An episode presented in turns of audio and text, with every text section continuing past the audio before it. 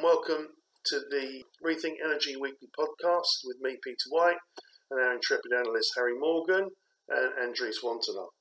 First thing I want to talk about is um, Xi Jinping addressing the UN uh, in quite a stately way, although I listened only to the translation. The talk to the UN General Assembly in New York, and he said he's going to hit carbon neutrality by 2060. That's the first time China's put a date on this. Already, people are pointing out that because China has 28% of global emissions, that, that if it does it on that date, it will lower global warming by 0.3 of a degree on its own because it's so much of the uh, of the emissions. What do we think here? I mean, is this uh, was this inevitable? Did, did they he have to do this? Donald Trump presentation to the UN was just a series of I've done this and I've done that, aren't I clever? And China's horrible, which was I felt was almost embarrassing. Did anyone else listen to these um, videos?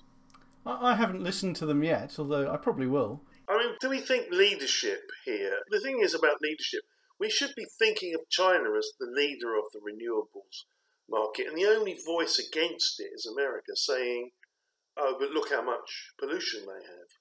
I mean, the moment they, they get tied into this type of promise and start we start seeing it in policy, it's just going to it's going to take control of this uh, industrially. Andries, you put out numbers this week for solar growth in the quarter. China at the top. Well, yeah. In terms of raw additions, it's it's at the top, and of course, China has by far the biggest installed base, so it's still coming along very quickly. And uh, last year they installed 30 gigawatts. This year they might install 45. So they've bounced back from their low point. That would put them up by that 2016 figure, which was 44. I think it was 2016. It's been kind of coming down since then. Maybe this is partly because people. It'll partly be coming along in the last quarter because it's the last year for utility scale incentives. Uh, um, but it's interesting that Xi Jinping makes this um, this promise uh, when China is right now ending its um, it, it's reaching grid parity for its renewables, and um, batteries are becoming a big thing in China. Um, hybrid projects, all of that. It, it's looking so much more mature. It's interesting on the battery forecast. We put China in a strong position and eventually overtaking America, but but most analysts have, have completely ignored uh, energy storage in China as if it's not even there and Wood Mackenzie put out a forecast where they almost didn't even mention China. Um, I, I, know that America's growing great guns and doing a lot there, but it, it's, it's clearly energy storage is going to happen in China. They must be very tempted to just use their existing coal capacity because it's quite young. It's not like these countries where the coal plants are 30, 40 years old. They have they only they only, only use half of their coal capacity, don't they? So it's almost impressive that they're willing to resist that. Harry, why do they why do they do that? Why do they just use half capacity? Surely it's it's a, a cost thing. Yeah, it's very much an economic thing. I think in China, in terms of why they're not using coal, the cost of renewables once they're installed is just going down and down. Um, we're seeing through projects in places like Mongolia that they're going to be able to import more energy from places with massive natural resource. Um, it's just becoming more costly to get away with coal as well. I mean, there's no carbon pricing in China yet, but it won't be long before international pressures mean that there is some form of carbon pricing. Actually, investing in things like the labour and the employees surrounding coal infrastructure means that it's just not really an excuse that any economy can get away with anymore. So even a controlled economy, centrally controlled economy, is still a cost. It's exactly the same as, as in America or in Australia. It's still a cost um, go the cheapest route. Yeah, absolutely. I think China is uh, very astute in terms of choosing renewables and saying that this actually this is going to be something that drives the economy forward. So if China can build up a manufacturing lead as it has within the solar sector, um, it will just dominate, especially the sort of Asian economies in terms of the supply chain. Um, I mean, while we'll see a lot of sort of democratization from emerging markets sort of becoming more energy independent, that doesn't necessarily mean that China has to take a step down as a world leading economy um, when it can just supply all of sort of the components for solar panels, for wind farms, um, and really move on in that aspect rather than staying with coal. Yeah, yeah. In our uh, in our solar coverage, we don't really get that flavour of how much um, how much various solar efforts rely on Chinese modules. I mean, we know that America um, make a lot of it uh, on their own soil, but apart from America, we know that India, you know, imports eighty percent of its uh, its modules from, from China, but we don't we don't have a feel for the rest of the world. Uh, pretty much, the European market for making solar panels is dead, so we must import nearly all of them. And there's also the issue that modules are sort of the completed product, but then you have all the smaller scale stuff like wafers and cells. So you could be making your own modules using imported components. Okay, but most of the wafers are made in, in China as well. Let's just change tack for a second. Um, Harry, we, we, we kind of did a no smoke without fire piece on Nikola um, uh, last week, and then the CEO stood down this week. You, you did a piece on that. What was what's your thinking around that? Well, it was surprising, I think, to see Trevor Milton step down as co-founder of the company. He's sort of been a bit of a maverick. Um, certainly a big personality.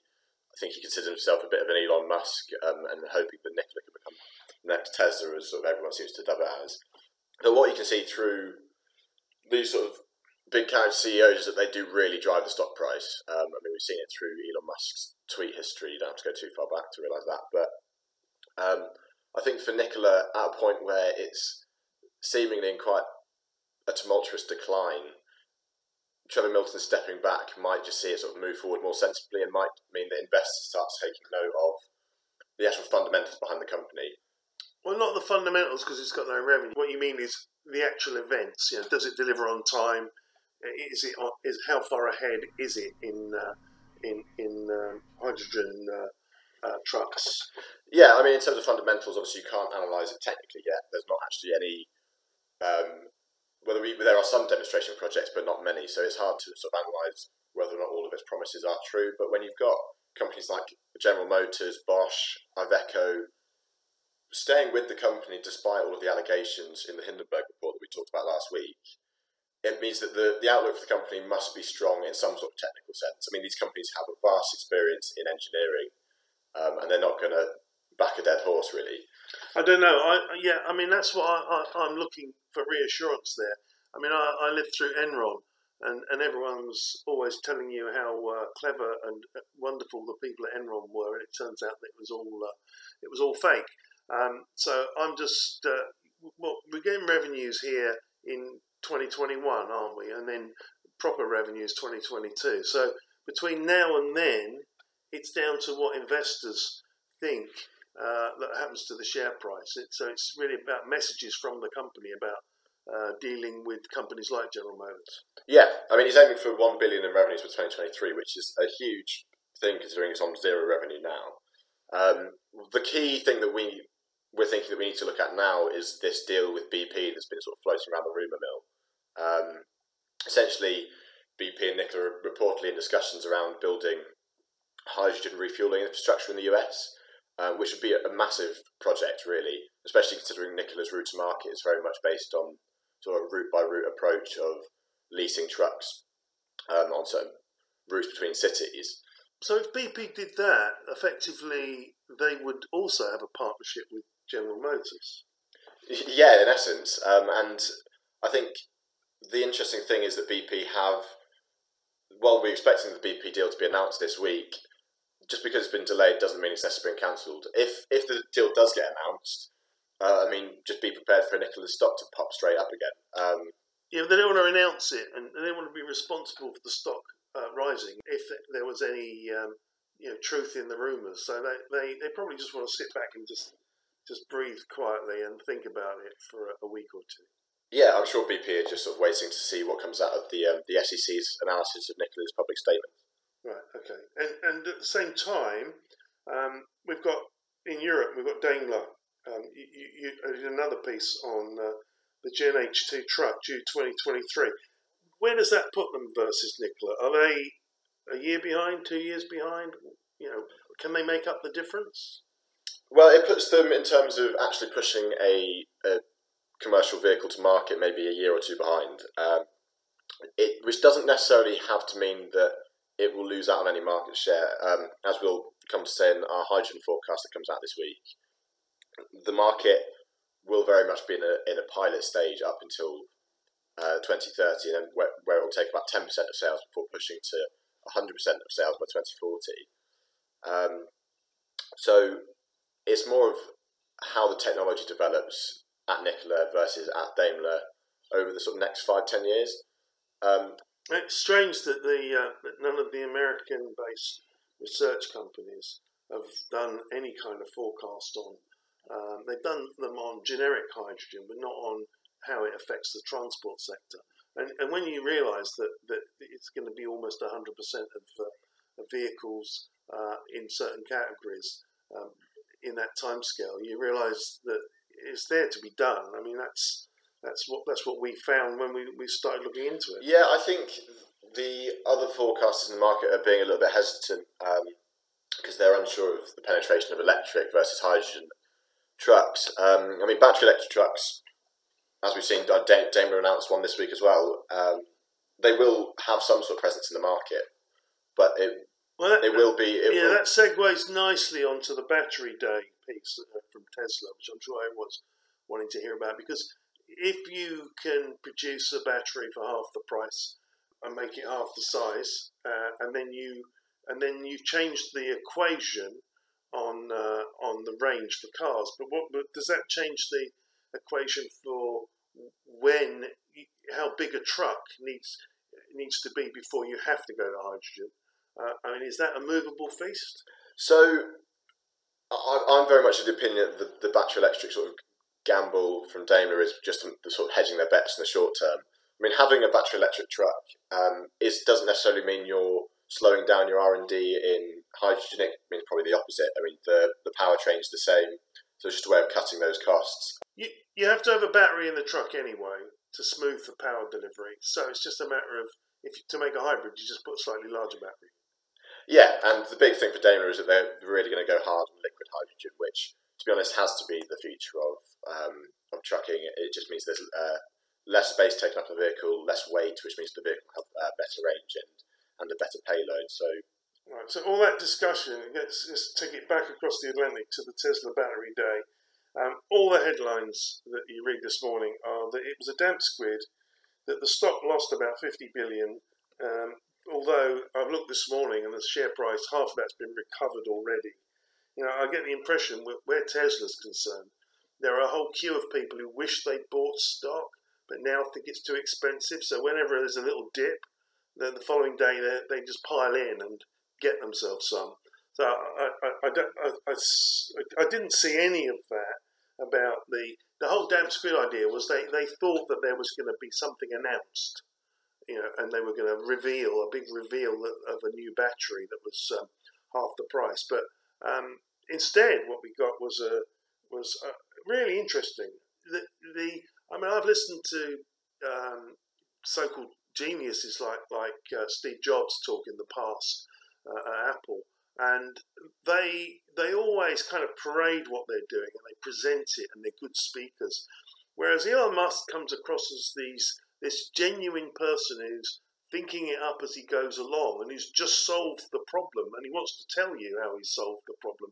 Him and his mates have solved the problem. And I think it, weirdly that creates a whole credibility because all the, the kind of Tesla fanboys love this discussion of how he made batteries cheaper. And it, I think people misunderstood the discussion. What, what was happening here is they were saying, we have already made batteries cheaper we've done it by doing these five different things. And you can read the article if you want more detail. Um, and uh, some of them we haven't quite finished yet. And we're, we're churning some out, but the yields are low. But in a year, possibly a year and a half, the yields will be high enough for this to be a, a product. But we're using all the product we can make. And uh, at some stage, we're going to start uh, building a factory that will make a terawatt of battery um, multiple terawatts of battery, terawatt hours of battery, um, uh, because we've squeezed it into a much smaller manufacturing space. We've we've made so many changes to the. It, it just it was a lovely reveal. I mean, I you know, as a technologist, I I, I appreciated the lesson in how you go about um, uh, improving batteries. what I'm surprised about that is that we've already written about and we've seen every single thing he mentioned discussed by another company. Um, it's not wildly original technology. It's being sensible, looking at all the options, choosing the right one, doing some hard work, solving the problem, moving on to the next. It's how you run a company.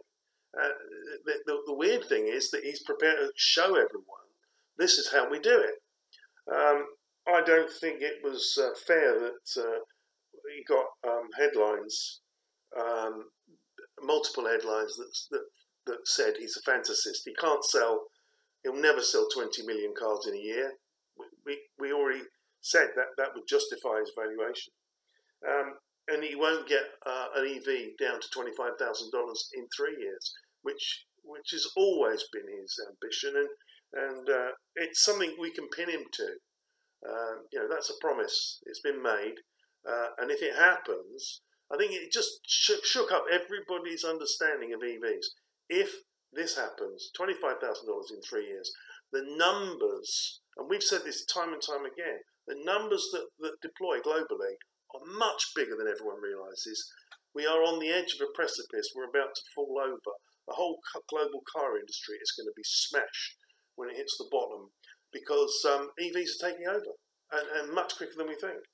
So you, you said um, 20 million vehicles, Peter. I mean, I know that's what Elon Musk said in his speech, but in terms of the rest of the market, then what does the, what does this sort of development in batteries mean for the incumbents? Are they going to manage to hold on to their market share, or will it be another range of new companies that come in and swallow them?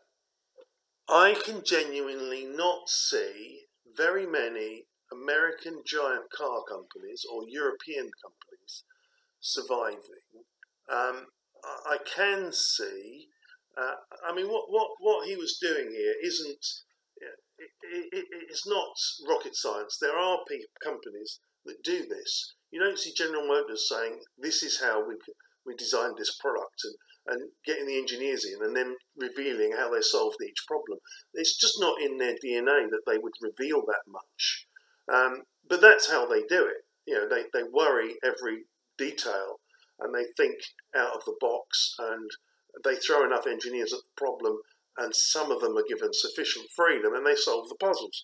But um, I think that um, there is a danger that China emerges with $25,000 cars uh, and starts uh, selling them to the rest of uh, Asia and cuts off a lot of market share from American and European manufacturers. And that Tesla's the only thing America has Possibly, you might you might say uh, that Rivian provides a, another route for um, for, for um, electric vehicles for but but really Rivian is is about partnering with a lot of car companies. That's one thing I was curious about is um, if the incentives are very different in the USA and Europe. Let's say maybe the Republicans continue to win some elections in the USA. Does that mean you could have a, a situation where traditional cars last a decade or two decades longer in the USA than Europe? Well, you think about so so that that theoretically could happen, uh, and and it, if Trump was in power, he would try and make that happen. But it doesn't work like that because if you happen to get sales in Europe, sales in Asia, and then suddenly uh, those governments say you're not allowed to sell that type of car in Asia and in Europe, or even in California or even in New York, then suddenly your your um, your base to survive on to um, offload offset your R and D costs is a much smaller base, and suddenly it makes no sense investing in anything other than EVs because they become the common sense decision, uh, and, and it's, a, it's it's and the size of the market for EVs will will be global. So if so, you're making an EV, you can sell it anywhere. But if you're making a traditional car, you can only sell it within particular markets, and it's just yeah. the economy of scale isn't there. Yeah, and then that's that starts in 2030. People start banning it from 2030 onwards. UK has just you know moved from 2040 to 2030 uh, in the news today, and so um, in the run up to 2030, anyone who's the wrong side of that decision, their share price falls. As their share price falls, their ability to borrow money falls. As that, that begins to fall, people um, in the street start to understand and stop buying their cars. Their brand just gets tarnished. And they have to respond to that by changing. Uh, normally, it involves firing the CEO, bringing in a new guy, and, um, and trying to salvage what you can, which is probably pretty much where most American car companies are going to sit. I mean, thanks to um, Nikola, uh, General Motors won't be in that situation around the pickup or around the truck uh, market. We'll see where it, it, it fits in terms of uh, its late introduction of EVs into the American market, but uh, it will have um, devices. It, it, will have cars in Europe. Um, yeah, it's interesting that you said that sort of the plummeting value of these these incumbents because you've also got the opposite with people that literally just announced that they've got uh, an EV company in the uh, an EV in the pipeline. I mean, the, the story wrote about SPI Energy this week was an absolute case in point of that. Um, it's just absolutely unbelievable that a company's stock price can grow 4,000% off the announcement that it's entering the EV market, even though it's actually got no basis to do so. Yeah, absolutely. Absolutely. Yeah. Can you issue a, a, press release from us saying we're entering the EV market because we write about it? And uh, and uh, put the last bit in six point. I hope nobody notices we just write about it. Our stock price could go up. Yeah, it, it is it is ludicrous. It's a lack of understanding by the professional investor of what it takes to dominate one of these markets.